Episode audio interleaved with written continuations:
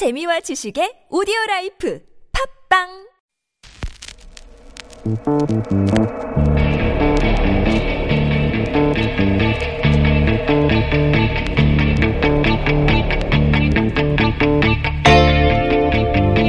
안녕하세요. 김어준의 뉴스공장, 이것만은 알아야 할 아침 뉴스 코너를 담당하고 있는 시사인의 김은지 기자입니다. 지난 이십육일 화요일 아침 일곱 시에 뉴스공장 일 주년 공개방송했습니다. 라이브로 진행됐는데요. 전날 저녁부터 줄이 길게 생기더니 새벽 네 시 이전에 공개월 입장이 마감됐습니다. 그러니까 노숙도 마다하지 않으면서요, 열의를 보여주신 방청객 여러분들 덕분입니다. 정말 감사합니다. 밤을 꼬박 샌 분들이라는 게 믿기지 않을 만큼 공개방송 내내 뜨거운 호응을 보내주셨습니다. 전술핵이 나라를 지키는 게 아니란 정의당 노회찬 원내대표의 말이 실감나는 순간이었습니다. 정작 저도요, 그 자리에 있었는데 저 또한 굉장히 떨려가지고요, 제대로 감사한다, 반갑다 인사 못했습니다. 카메라 앞인데다가 어색하고 긴장되다 보니까요, 그 반가운 마음을 제대로 표현 못했는데 다시 한번 반갑고 감사했다는 말씀 드립니다. 구월 삼십일 뉴스공장 주말 특근은 그 어느 때보다 신명났던 일 주년 공개방송의 하이라이트를 모았습니다. 지금 바로 함께 하시죠.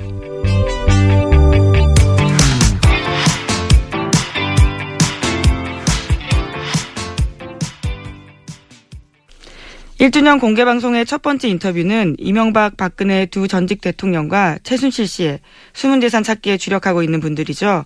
시사인 주진우 기자와 안원구 전 대구지방국세청장과 함께했습니다. 다시 한번 들어보시죠.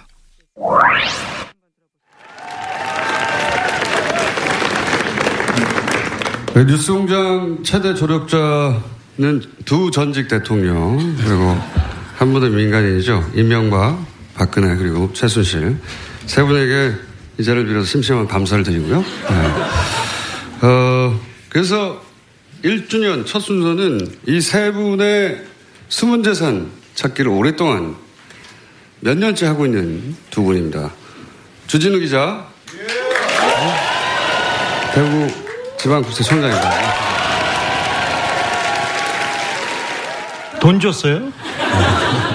자, 어, 두 분을 모셨는데, 어, 이미 오 주째 하고 있지만, 주진우 기자는 지난주에 또 관련 취재를 나갔다 왔습니다. 네, 그래서 지난 주말에 돌아왔는데, 어, 성과가 있었습니까? 네. 작은 성과에 불과할 수도 있어요. 박수는 다 듣고 주세요. 네. 큰 성과가 있었나요? 네. 이명박 전 대통령과 관련이 있습니까? 네. 관련이 깊나요? 네. 저 이것으로 주진우 기자 인터뷰를 마치고요. 근데 사실은 주진우 기자가 떠나기 직전에 음, 본인은 이 얘기 하기는 걸 싫어하겠지만 김성주 아나운서에게 폭력을 행사하겠다고 해서 물의를 일으켰어요. 예. 김성주 아나운서에게 개인 감정이 있습니까?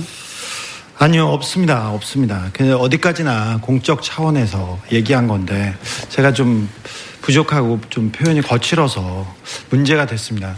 근데 저희가 지금 몇 주째 이명박 대통령에 대한 그 문제를 제기하고 있는데 어, 소름 끼치는 침묵이 이어지고 있습니다. 그런데 김성주 아나운서 얘기를 했다고 해서 이렇게 어, 대서특필하고 그리고 또 어, 일베 같은 일부 그 네티즌이 달려들어서 이렇게 돌을 던지는 부분에 대해서는 조금 어, 좀 안타까움이 있습니다. 네. 안타까움이 있다고 하고요. 그런데 네. 김성주 아나운서가 이제 엠비씨 파업 사태 때 올림픽 중계를 한 이후에 특별히 더 잘 나갔다고 하는 그런 인식이 있는 것 같은데 그렇게 생각하십니까? 네, 저는 네. 아니 여기다 질문한 거예요. 네, 저는 방송에 자꾸 개입하지 마시고. 전 그렇게 봅니다. 저기. 어, 아나운서들, 특별히 스포츠 아나운서들한테는 올림픽과 월드컵은 꿈의 무대고 누구나 마이크를 잡고 싶어하는 무대인데 어, 이천십이 년 런던 올림픽에서 개막식, 그리고 축구, 그리고 수영, 뭐 가장 좋은 종목은 이분이 다 했습니다. 이천십삼 년에도 뭐 계속해서 가장 중요한 프로그램을 뭐 여덟 개, 열 개 이상 했고요. 이천십사 년에는 소치 올림픽 스피드 스케이팅하고 피겨 스케이팅 중계됐습니다. 아시다시피 김연아 선수 어, 생각하시죠. 그리고 이천십사 년 브라질 월드컵에서 뭐 메인 엠시를 맡았고요. 그 다음에 아시안 게임 개막식, 그 다음에 축구, 그것뿐만 아니라 너무 많은 프로그램을 맡았습니다. 그래서 저는 그렇게 봅니다. 그게 이제 김성주 아나운서의 누나 얘기도 자꾸 간간히 등장하는데, 근데 이제 아직 여기까지 거론한 언론은 없는데, 어, 누나의 남편, 그러니까 매형이죠. 매형이 당시 청와대 비서관으로 언론 담당이었어요. 예. 그게 영향을 줬다고 생각하십니까, 주 기자? 네. 네. 아니. 나 김성주 씨는 그 청와대 이명박, 이명박 청와대에서 그냥 보는 사람이 아니라 굉장히 어, 관리하시던 분이라고 저는 느끼고 있는데요. 어, 매영, 그러니까 조 아무개 씨가 청와대 언론 담당으로 그 이명박 청와대에서 중요한 역할을 했습니다. 그래서 그 부분이 아무래도 영향을 줬다고 저는 보고 있습니다. 네, 그런 의혹이 있다. 네. 네. 물증도 없고 사실관계가 확증되는 건 아닌데 기자로서 그런 의혹을 가지고 있다고 하는 겁니다. 청장님? 예. 네. 노무현 전 대통령에 대해서 당시 일은 그게 이제 정치적 목적을 가진 사정이 아니다, 이런 얘기가 최근에 계속 불거지지 않습니까? 예. 그런 얘기를 하고 있고, 어, 당시 사실은 그 폭풍의 한 가운데 계셨던 분으로서 국세청에서 어, 그런 주장에 대해서 어떻게 생각하십니까? 어, 일단 머리가 제가... 잘 어울리십니다. 일단 예, 일단 제가 그 당시에 국세청에서만 있었던 게 아니고 실제 그 조사를 하라고 제가 지시를 받았던 사람이거든요. 당사자죠. 그러니까 당사자. 너무 당사자죠. 그래서 그 상황을 제가 너무나 생생하게 기억을 하고 있고, 어, 그렇게 지시를 했고, 실질적으로 누구를 겨냥해서 한다, 그리고 그 조사에서 성과가 나면 내 명예회복을 시켜주겠다, 이런 이야기까지 하면서 저를 거기에 투입하려고 했기 때문에, 저는 그때 조사국장이 아니거든요. 세원관리국장으로 자천돼 있던 시기였고, 그때 어, 이 조사에 투입하라고 했다는 것 자체가 어, 이거는 명백한 정치적 세무조사다. 표적해서 어떤 사람을 명백하게 어, 데미지를 주기 위한 조사다, 이렇게 말할 수 있습니다. 실제 당시에 한상률 국세청장이 노무현을 잡기 위해서 하는 거라고 하지 않았습니까? 그랬습니다. 네, 네. 구체적으로. 그 당시에 그 대통령하고 일주일에 한두 번씩 독대도 한다고 했고, 그 중간에 한번 전화를 받으면서 손을 이렇게 지켜들면서 어, 여기하고 내가 지금 통화를 하고 있다. 뭐 명백하지 않습니까? 네. 마무리를 다소곳하게 하시네요. 자, 오늘은 어, 오늘 본론은 지지난주부터 저희가 집중적으로 다스 실소유주가 누군가 얘기를 해왔습니다. 근데 이게 이분들 다 끌어내주세요. 자꾸 방해하세요. 네. 자, 어, 집중적으로 다뤄왔는데, 오늘은 그 다스 실소유주 문제를 정리를 한번 해볼까 합니다. 이게 생각보다 이야기가 쉽지 않아요. 네. 이런 큰 기업의 뭐 상속세나 주식 관련 처분에 대해서 익숙하지 않은 분들이 대다수일 테니까, 다스 실소유주 문제는 왜 중요하냐. 다스의 실소유주가 비비케이의 실소유주거든요. 네. 검찰에서는 김경준 씨가 비비케이 실소유주라고 했고, 그래서 어, 십 년 가까이 수감됐었는데, 만약 김경준 씨가 아니라 다른 사람이 실소유주면 그 실소유주가 같은 처벌에 예, 대상이 될 수 있다. 당연하죠. 그리고 그 관련 적용으로 이제 다스의 돈을 돌려받기 위해서 이명박 정부의 청와대가 민정라인과 외교라인을 움직여서 어, 그 돈을 받을, 받도록 노력했다. 뭐 이런 얘기, 문서와 함께 얘기했죠. 그리고 이제 이어진 얘기가 이제 다스 얘기입니다. 다스의 실소유주. 사십구 퍼센트를 소유하고 있던 어, 최대주 처남 김재정 씨가 갑자기 사망을 했어요. 사십구 퍼센트 최대주주예요. 어, 그런데 그 이후에 벌어진 일들을 보면 김재정 씨가 과연 실소유주가 맞느냐 하는 의혹을 가질 수밖에 없는 일들과 문서들이 나왔죠. 예. 관련해서 정리를 먼저 한번 해보겠습니다. 총장님? 예. 네. 다소곳하게 마무리하지 마시고, 이번에는. 어, 지, 지난주까지 이야기를 종합하면 중간 결론은 처남 김재정 씨는 다스의 실소유주가 아니다라고 저희가 잠정 중간 결론을 냈어요. 예. 첫 번째 이유가 뭡니까? 예, 상속이라는 건 여러분 다 잘 아시다시피 어, 고, 망자가 돌아가시면 그 유가족들이 재산을 받는 것을 이야기합니다. 그런데 그 그러면 상속세 신고도 해야 될 주체도 유가족들이 되는 것이죠.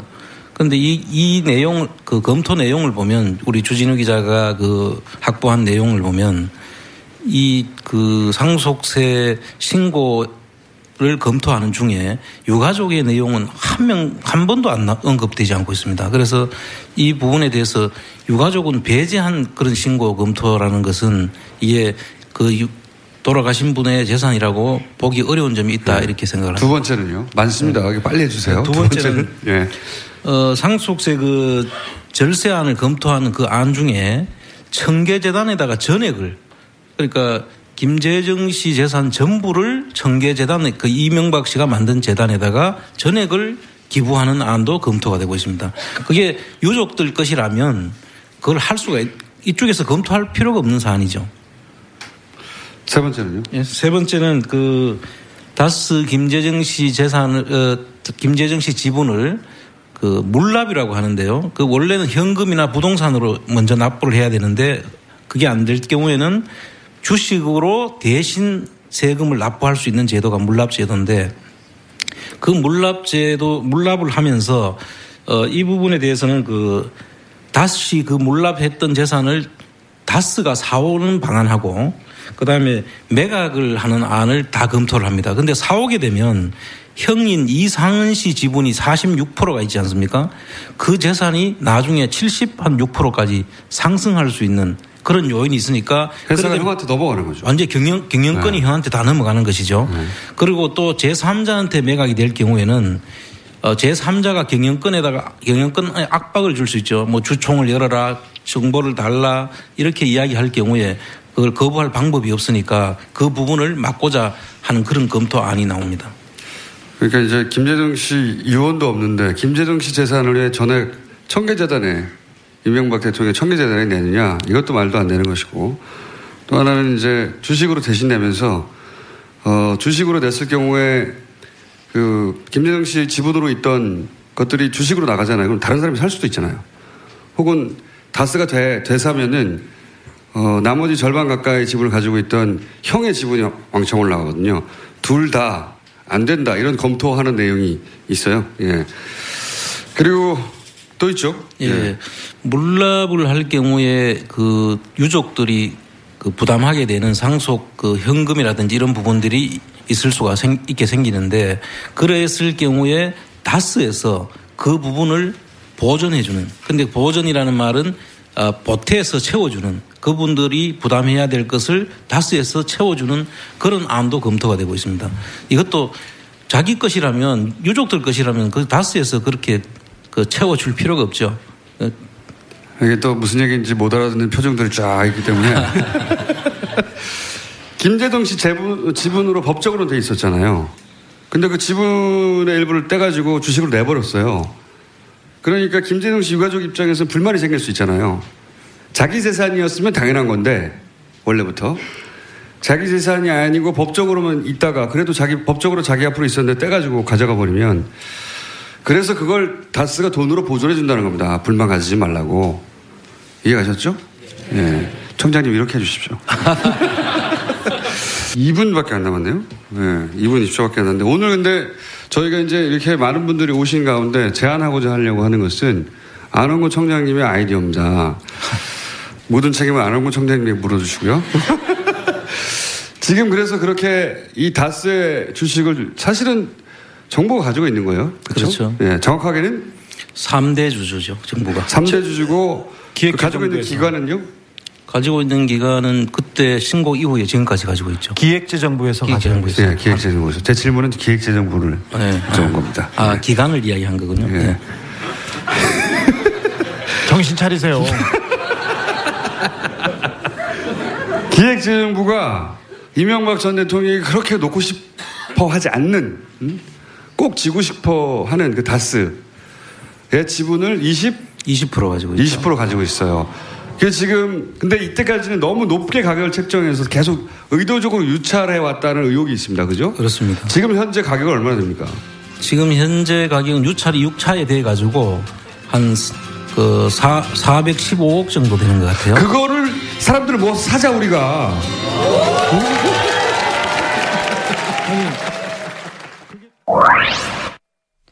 네, 다스 주식 매입 국민운동. 많은 청취자분들께서 호응해 주셨습니다. 칠팔일오번님은 다스를 국민이 사버립시다. 박종임님은 다스 주식 사는 방법 알려주세요. 라고 문자 주셨습니다. 많은 분들이 뜻을 모아주시면 정말 성과가 날 수 있지 않을까 생각이 드는데요. 또 방송 뒷이야기도 있습니다. 작가분들의 요청에도 불구하고 주진우 선배가 하필이면 그날 까먹은 게 하나 있습니다. 바로 분홍보따리였는데요. 뉴스공장 스태프들께서 방청객 여러분들께 보여드리지 못해서 굉장히 아쉬워했다라는 후문이 있습니다. 뉴스공장 최고의 인기 코너, 이름부터 귀에 확 꽂히시죠? 정의당 노회찬 원내대표의 노르가즘입니다. 이번에도 꼭두새벽 라이브에서도요, 반응이 폭발적이었는데요. 공개방송 삼부의 하이라이트 다시 들어보시죠.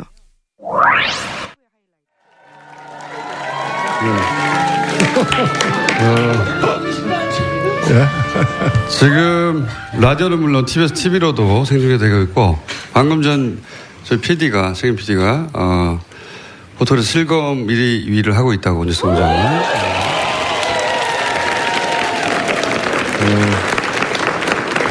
여기 입장하신 분들은요, 네, 딱 이백 명만 실내로 입장하시고 나머지 못 들어오셨는데, 새벽 세 시에 어, 이백 명이 끌어졌다고 합니다. 네. 많은 분들이 이렇게 제정신이 아닌 상태로 지금 여기 계시고.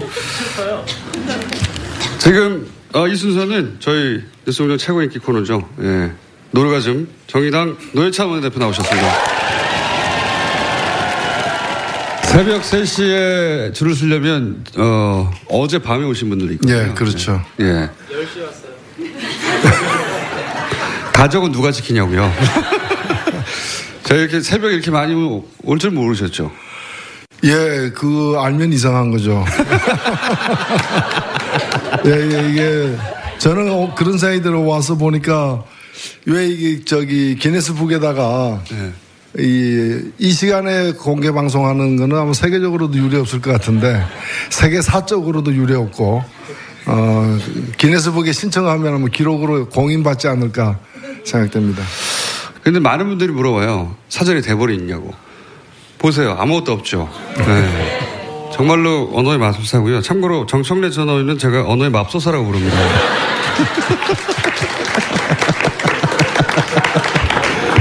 네. 양극단의 쌍벽을 이루는 분인데, 어, 정청래 전 의원은 안 웃긴 걸 웃기다고 막 주장하는 분이죠. 예, 자, 자 오늘도 어, 지난 한 주간 있었던 여러 가지 사건에 대해서 예, 촌촌살인을 일단 일 주년 덕담 한번 해주세요. 예, 예 제가 여기 와서 참 이 기괴한 광경을 보고 들은 생각은 어, 대한민국을 누가 지키는지 오늘 와서 알았습니다. 네. 어떤 사람들은 그 전술핵이 대한민국 지켜준다고 하면서 그 멀리 어, 이역만리까지 구걸하러 간 사람들도 있는데 어, 여러분들이 이 시간에 이 이른 시간에 뉴스공장 공개방송에 모인 여러분들이 대한민국을 실제 지키고 있는 사람들이 아닌가. 오늘 이게 대한민국을 지켜왔던 보이지 않던 얼굴들이 오늘 커밍아웃 됐다 이렇게 생각됩니다.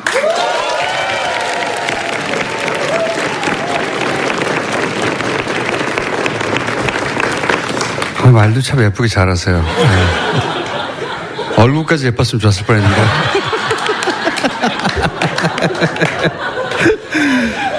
자, 오늘은 제가 언어의 맙소사 역할을 하겠습니다. 허위 사실로 인한 명예훼손이라는. 허위 사실에 의한 혹은 어, 명예훼손 혹은 사자 명예훼손 말씀하시니까 생각나는 게 정진석 전 원내대표가 이제 어, 부부싸움 끝에 목숨을 어, 끊었다 이렇게 노무현 전 대통령에서 대해서 얘기했지 않습니까? 어, 이 발언에 대해서 어떻게 생각하십니까? 예, 어, 있을 수 없는 발언이죠. 어, 저는 그 사람으로서, 사람으로서 해서는 안 될 그 선을 넘어섰다고 봅니다. 저는 정진석 의원이 어떤 목적, 어떤 명분, 어떤 이유로 그 발언을 했든 간에 관계없이 그 발언 자체에 대해서 뭐 일 차 유감 표시는 했다지만 그 정도로는 택도 없다고 보고 제대로 사과를 해야 된다고 봅니다. 물론 사과한다고 해서 그 죄가 없어지는 것도 아니고 고소가 취하되지도 않겠지만은 그래도 어 그건 인간의 목소리가 아닙니다. 그건 짐승의 어 짐승의 마음으로 한 소리죠. 어, 저,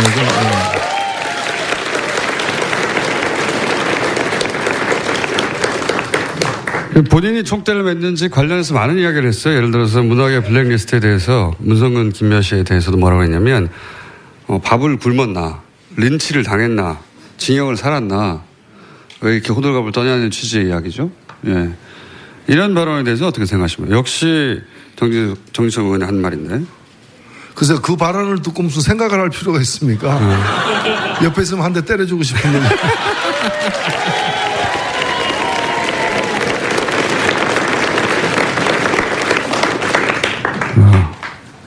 노 의원님이 이제 소송을 당하시겠군요.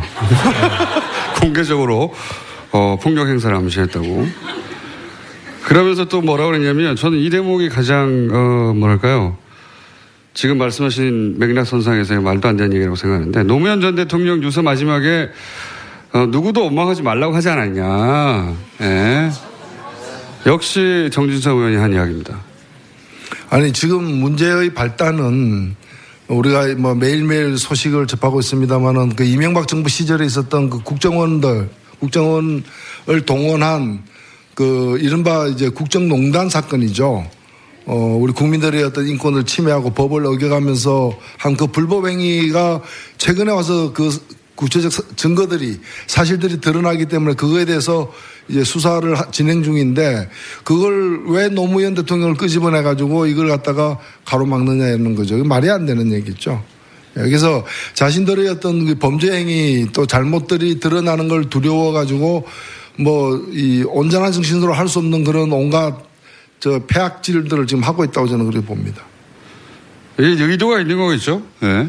그렇죠. 그걸 통해서 뭔가를 방어하려고 이제 하는데 그게 방어가 되겠습니까? 오히려 자기 죄목을 갖다 하나 더, 더, 더 하는 그것밖에 안 된다고 생각됩니다. 이런 얘기도 있어요. 적폐청산은 갈등과 분열을 증폭시켜서 악순환을 반복한다. 그러니까 이제 이게 속내가 들어가 있는 거죠. 예. 더 이상 옛날 얘기를 꺼내지 말라고 하는 얘기인데. 아니, 그, 뭐, 저, 깡패를 갖다가 도둑, 도둑질한 사람을 잡으니까 그 뭐 그래서 몇 시에 어느 집에 가서 뭘 훔쳤냐를 조사하니까 사생활 침해라고 얘기하는 거. 어, 그럼 똑같은 건데 뭐.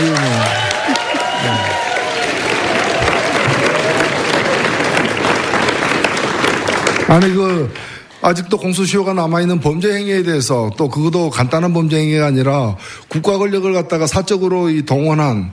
그런 이제 심각한 그 국기문란의 수준의 어떤 범죄 행위를 수사하고 있는데 그걸 가지고 뭐 적폐다, 국민을 분열시킨다, 어, 그 말이 안 되는 거죠. 왜 그러니까 도둑놈 잡아 넣었더니 왜 가져가고 이렇게 생이별 시키느냐 항의하는 거하고 또 그 생이별 시켜야지 그럼 사, 사이별 시킵니까?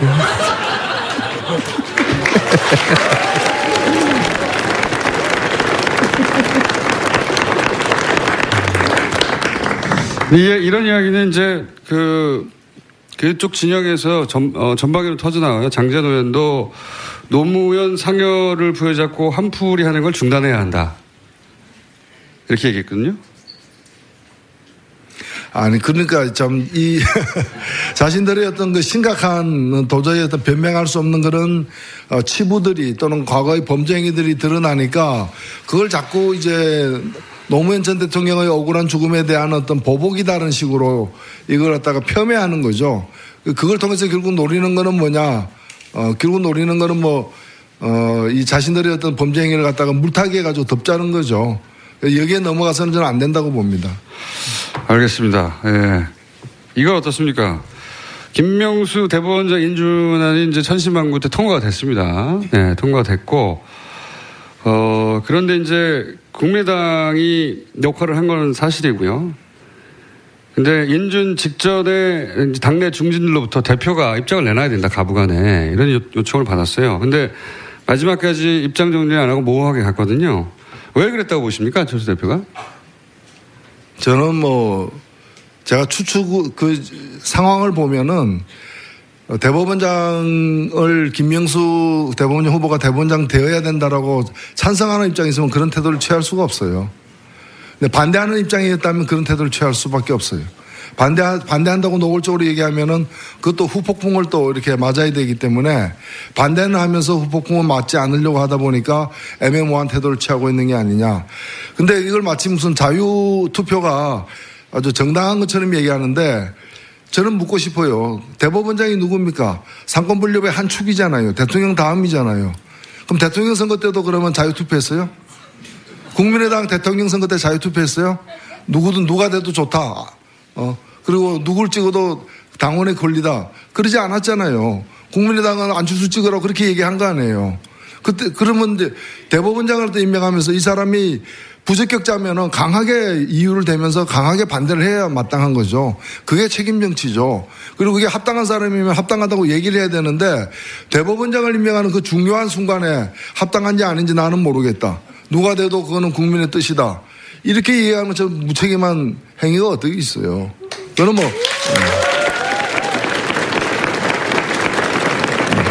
아니, 고속도로에서 한 백 킬로미터 이상 달리면서 핸들에서 손 놓고 자율주행하고 있다 얘기하는. 어, 이건 어떻습니까? 어, 바른정당 소위 자강파들이 계속 수난을 당하지 않습니까? 이원재 대표도 그렇고, 남경필 도지사도 그렇고. 이게 이제 우연인지 아닌지 미심적인 구석이 있긴 한데, 어, 그것과 별개로 효과는 일단 자강파가 위축되는 거예요. 예. 이렇게 되면 자유한국당과 바른정당 사이의 통합의 가능성 어떤 형식으로든 점점 높아지고 있는 거겠죠? 예, 뭐, 두 당의 온전한 형태로의 통합의 가능성은 그렇게 높아 보이지는 않습니다만은. 예. 바른당에서 적지 않은 수의 분들이, 분들은 마음을 정한 게 아닌가 이렇게 사실은 보여지고요. 그래서 그것이 생각보다 좀 당겨져서 지방선거 앞에 그 실현될 가능성도 있고 어찌 보면 지금 정당 구조 자체가 대부분의 정당들이 굉장히 불안정한 상태에 놓여 있습니다. 지금 뭐 민주, 제가 볼 때는 뭐 민주당과 정의당 빼고는 그 뭐 자유한국당 같은 경우에는 사실은 이게 정치적으로는 이미 파산 선고를 받은 부도가 났는데 회사가 계속해서 이제 사장이 출근하고 있는 뭐 그런 상태죠. 이게 아니 박근혜 박근혜 지금 정권이 교체된 게 아니라 제가 여러 번 말씀드립니다만 정권이 교체된 게 아니라 박근혜 정권이 붕괴된 거거든요. 그러면 그 정권을 떠받쳤던 그 당도 따라서 이 없어져야죠. 어, 없어지고 새롭게 출발하든가 이렇게 돼야 되는데 지금 부도가 나고 파산당했는데도 계속해서 출근하고 뭐, 불, 뭐 아니 뭐 공장에 불 킨다고 공장에 돌아갑니까? 그런 상황이고 그다음에 국민의당 같은 경우에는 민주당에서 나왔는데 지금 바로 그 나온 상태잖아요. 그리고 그 대선을 위해서 나왔는데 대선이 끝났잖아요. 다음 대선을 지난번 대선과 같이 치를 어떤 생각들이 확고한 것도 아니기 때문에 언제 돌아갈까 언제 뭐 어디로 갈까 이게 굉장히 방황하고 있는 그런 집단인 거고 바른당도 마찬가지죠. 저는 바른당과 같은 당이 과거의 어떤 낡은 보수의 틀을 벗어나고 좀 새롭게 보수가 출발하는 시발점이 되길 바랬지만은 아직은 보면은 뭐 그냥 이제 시발점이 그냥 점만 있는 예, 그냥 점으로만 존재하는 예, 뭐 그런 상태이기 때문에 뭐 안타깝게도 이런 상황이 다음 총선까지 어 다음 총선까지 굉장히 이제 그 한국 정치를 좀 유동 유동적으로 만드는 그런 상황이 아닌가. 그 속에서 지금 말씀하신 뭐 자강파 무슨 파 뭐 이런 얘기도 나오고 있다 이렇게 보여집니다. 바른정당과 국민의당 간의 연대를 모색하는 분들도 꽤 있습니다. 최근에 국민통합포럼이라고 예, 바른정당 내 일부 그리고 국민의당 의원 일부 간에 정기적으로 모여서 연대를 모색하는 모임을 만들었거든요. 그것도 뭐 점과 점이죠. 그래서 이어보니까 그냥 선이죠. 면이 아니고.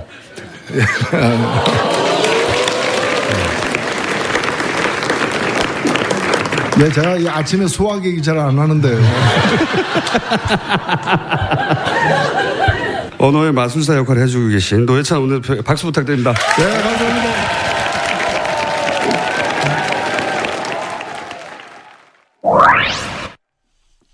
네, 노회찬 원내대표가 과연 수많은 방청객 앞에서도 빵빵 터트릴 수 있을까 궁금했었는데요. 역시 기대를 저버리시지 않았습니다. 노회찬 대표의 한마디 한마디에 환호가 이어졌습니다. 주말 특근을 맡고 있는 김우강 피디의 말에 따르면요. 편집이 불가능할 정도였다고 합니다. 그리고 많은 분들께서 노회찬 원내대표의 첼로 연주를 기대하셨을 텐데요. 아쉽게도 이번 방송 때는 들을 수가 없었습니다. 청취자분들의 아쉽다라는 문자도 쇄도했습니다. 저도 아쉬웠습니다.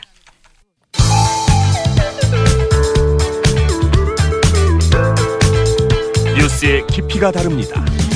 최고의 뉴스 생산자 김어준입니다.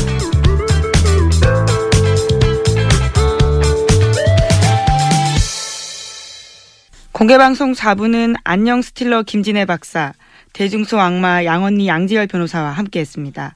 이제는 말할 수 있다. 하이라이트 다시 들어보시죠. 오,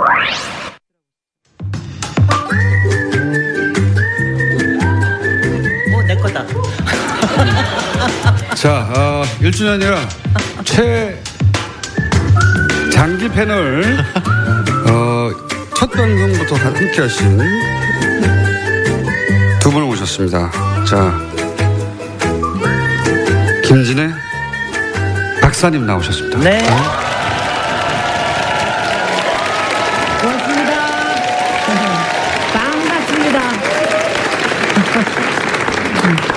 어, 그리고 최다 출연자예요.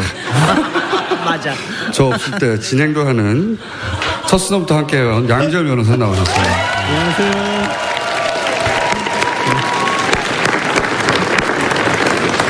박사님, 공개방송에 처음 오셨는데 아침부터 이렇게 이게 많이 빠진 거예요. 오, 아, 새벽에 오셨다가 출근하시러 가신 분들도 있고, 예.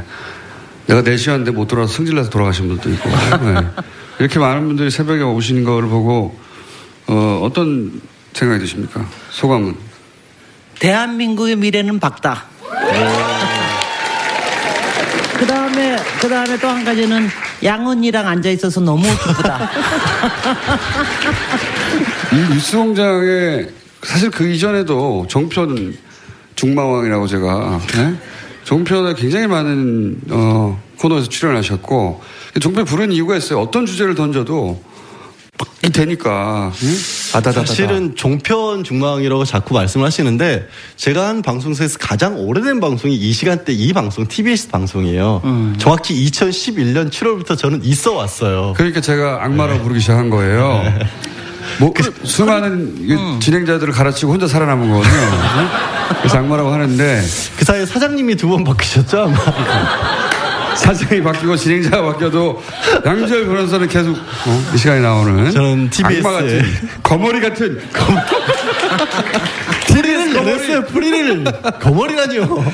아니 이게 뉴스 근데 뉴스공장에 이제 고정 출연하신 이후 혹시 얻은 게 있으십니까? 음 악마. 응? 뜬금없이 별명이 생기기 시작하더라고요. 네. 악마부터 마왕부터 언니라고까지 불러주시고 요즘은 제 스스로 그래서 정화 작업에 나섰죠. 몸과 마음이 순수한 양지열 변호사라고. 왜 소용없어.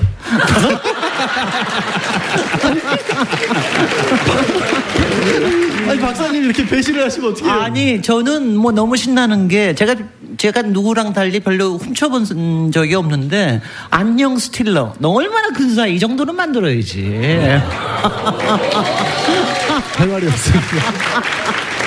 아, 박사님은... 아 저, 저도 저도 얻은 거 있습니다. 음.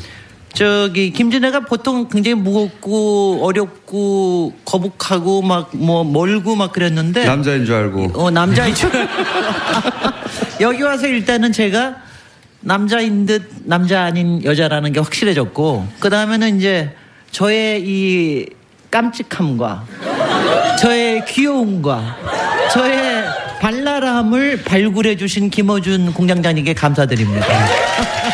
일단 세계적인 레벨의 예, 시대를 앞선 다방면에서 이제 두각을 나타내신 굉장히 그 진지한 이런 캐릭터로 사람들이 이제 받아들였죠. 예, 그래서 좀 두려워하고 어, 무거운 주제가 있을 때 부르고, 어, 뉴스공장에 나와서 십오 세 소년 정도의 감수성이 있다는 걸 세계 만방에 알리게 되었고요. 예. 양지열 변호사는 그냥 십오 세라는 게 알려졌죠.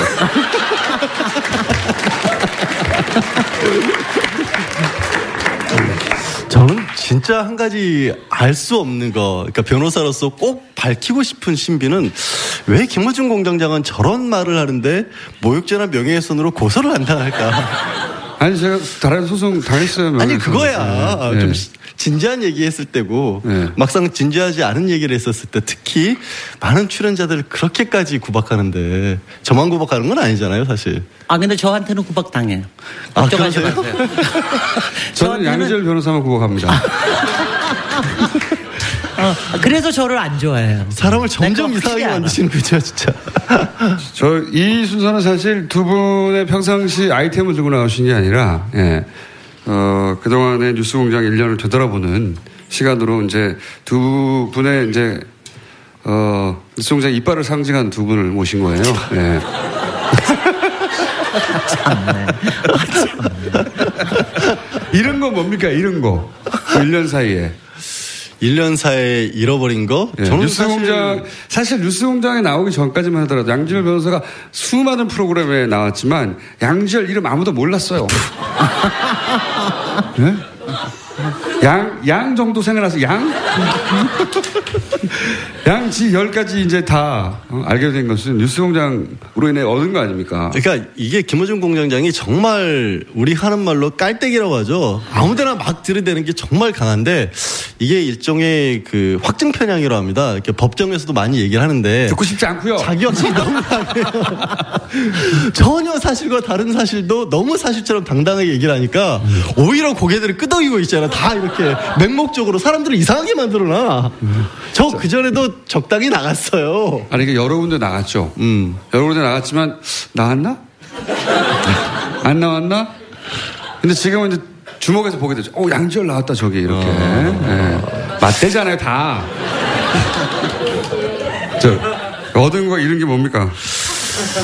그러니까 이런 거는 잘 생각해보면, 예. 사실 지난 일 년이 어떻게 보면 각자의 정체성을 드러낼 수밖에 없는 시간이었던 것 같아요. 그러니까 이른바 탄핵 정국을 거치면서 사실 저 같은 경우만 해도 조심스러웠다고 해야 될까요? 반성을 해보자면 약간은 좀 뭐 고개를 숙일 때도 있었고 솔직한 자기 반성. 회색 분자라고 하죠 그거를. 어디다 조심스러웠다는 표현을 쓰고 그래요.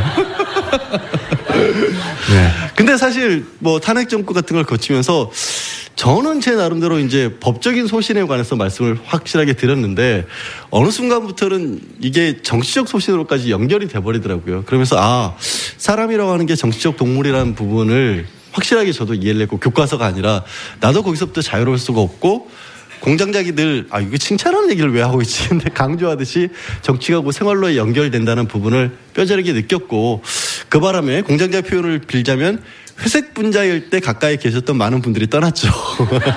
아 이런 것 회색 분자의 참여를 듣고 계십니다.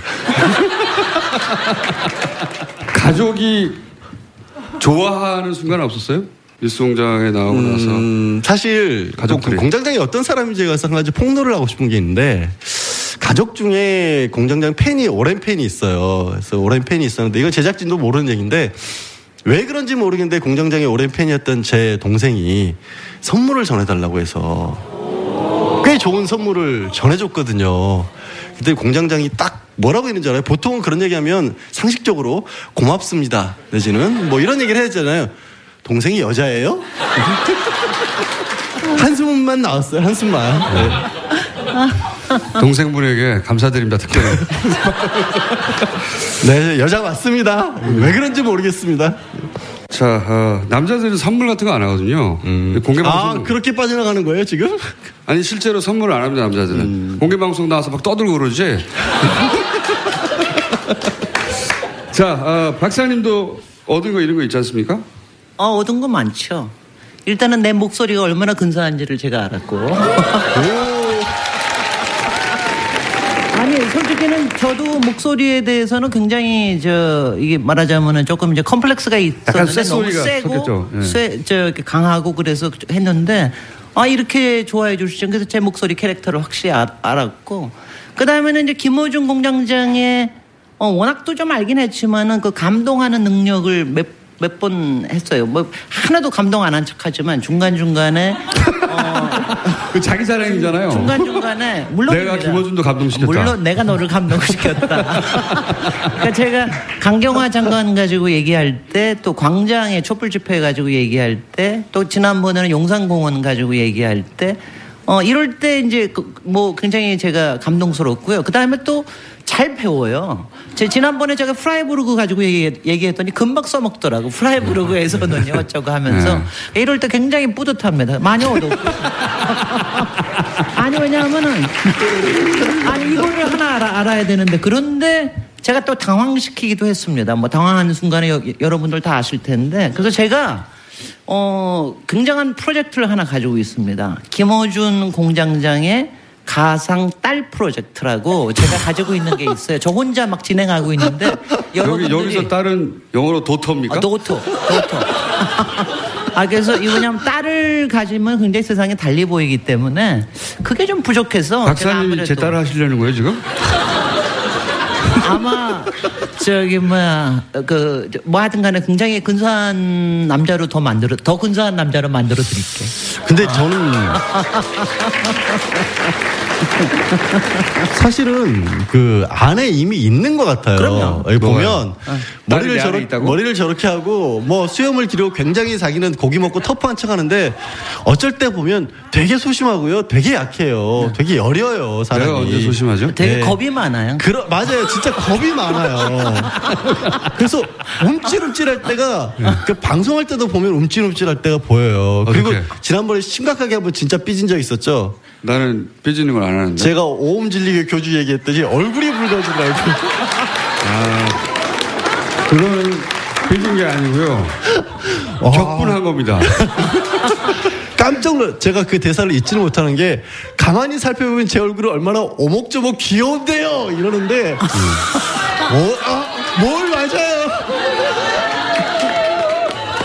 아니, 정상이 아니야 다.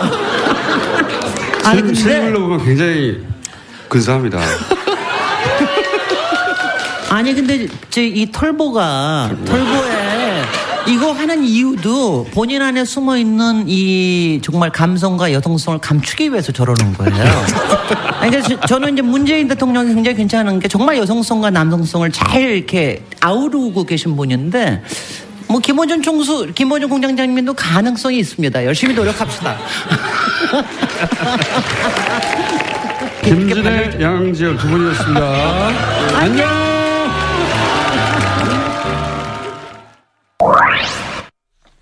네, 이번 하이라이트 들으면서 이런 의문이 생겼습니다. 청취자 여러분은 김어준의 뉴스공장에 대해 어떤 점이 궁금하신가요?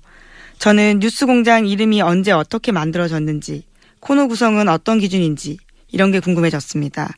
청취자분들도요. 혹시 뉴스공장 들으시다가 궁금한 점이 생기면 주말특근에 문의해 주십시오. 여러분들의 궁금증을 주말특근에서 차근차근 풀어나, 풀어드리겠습니다.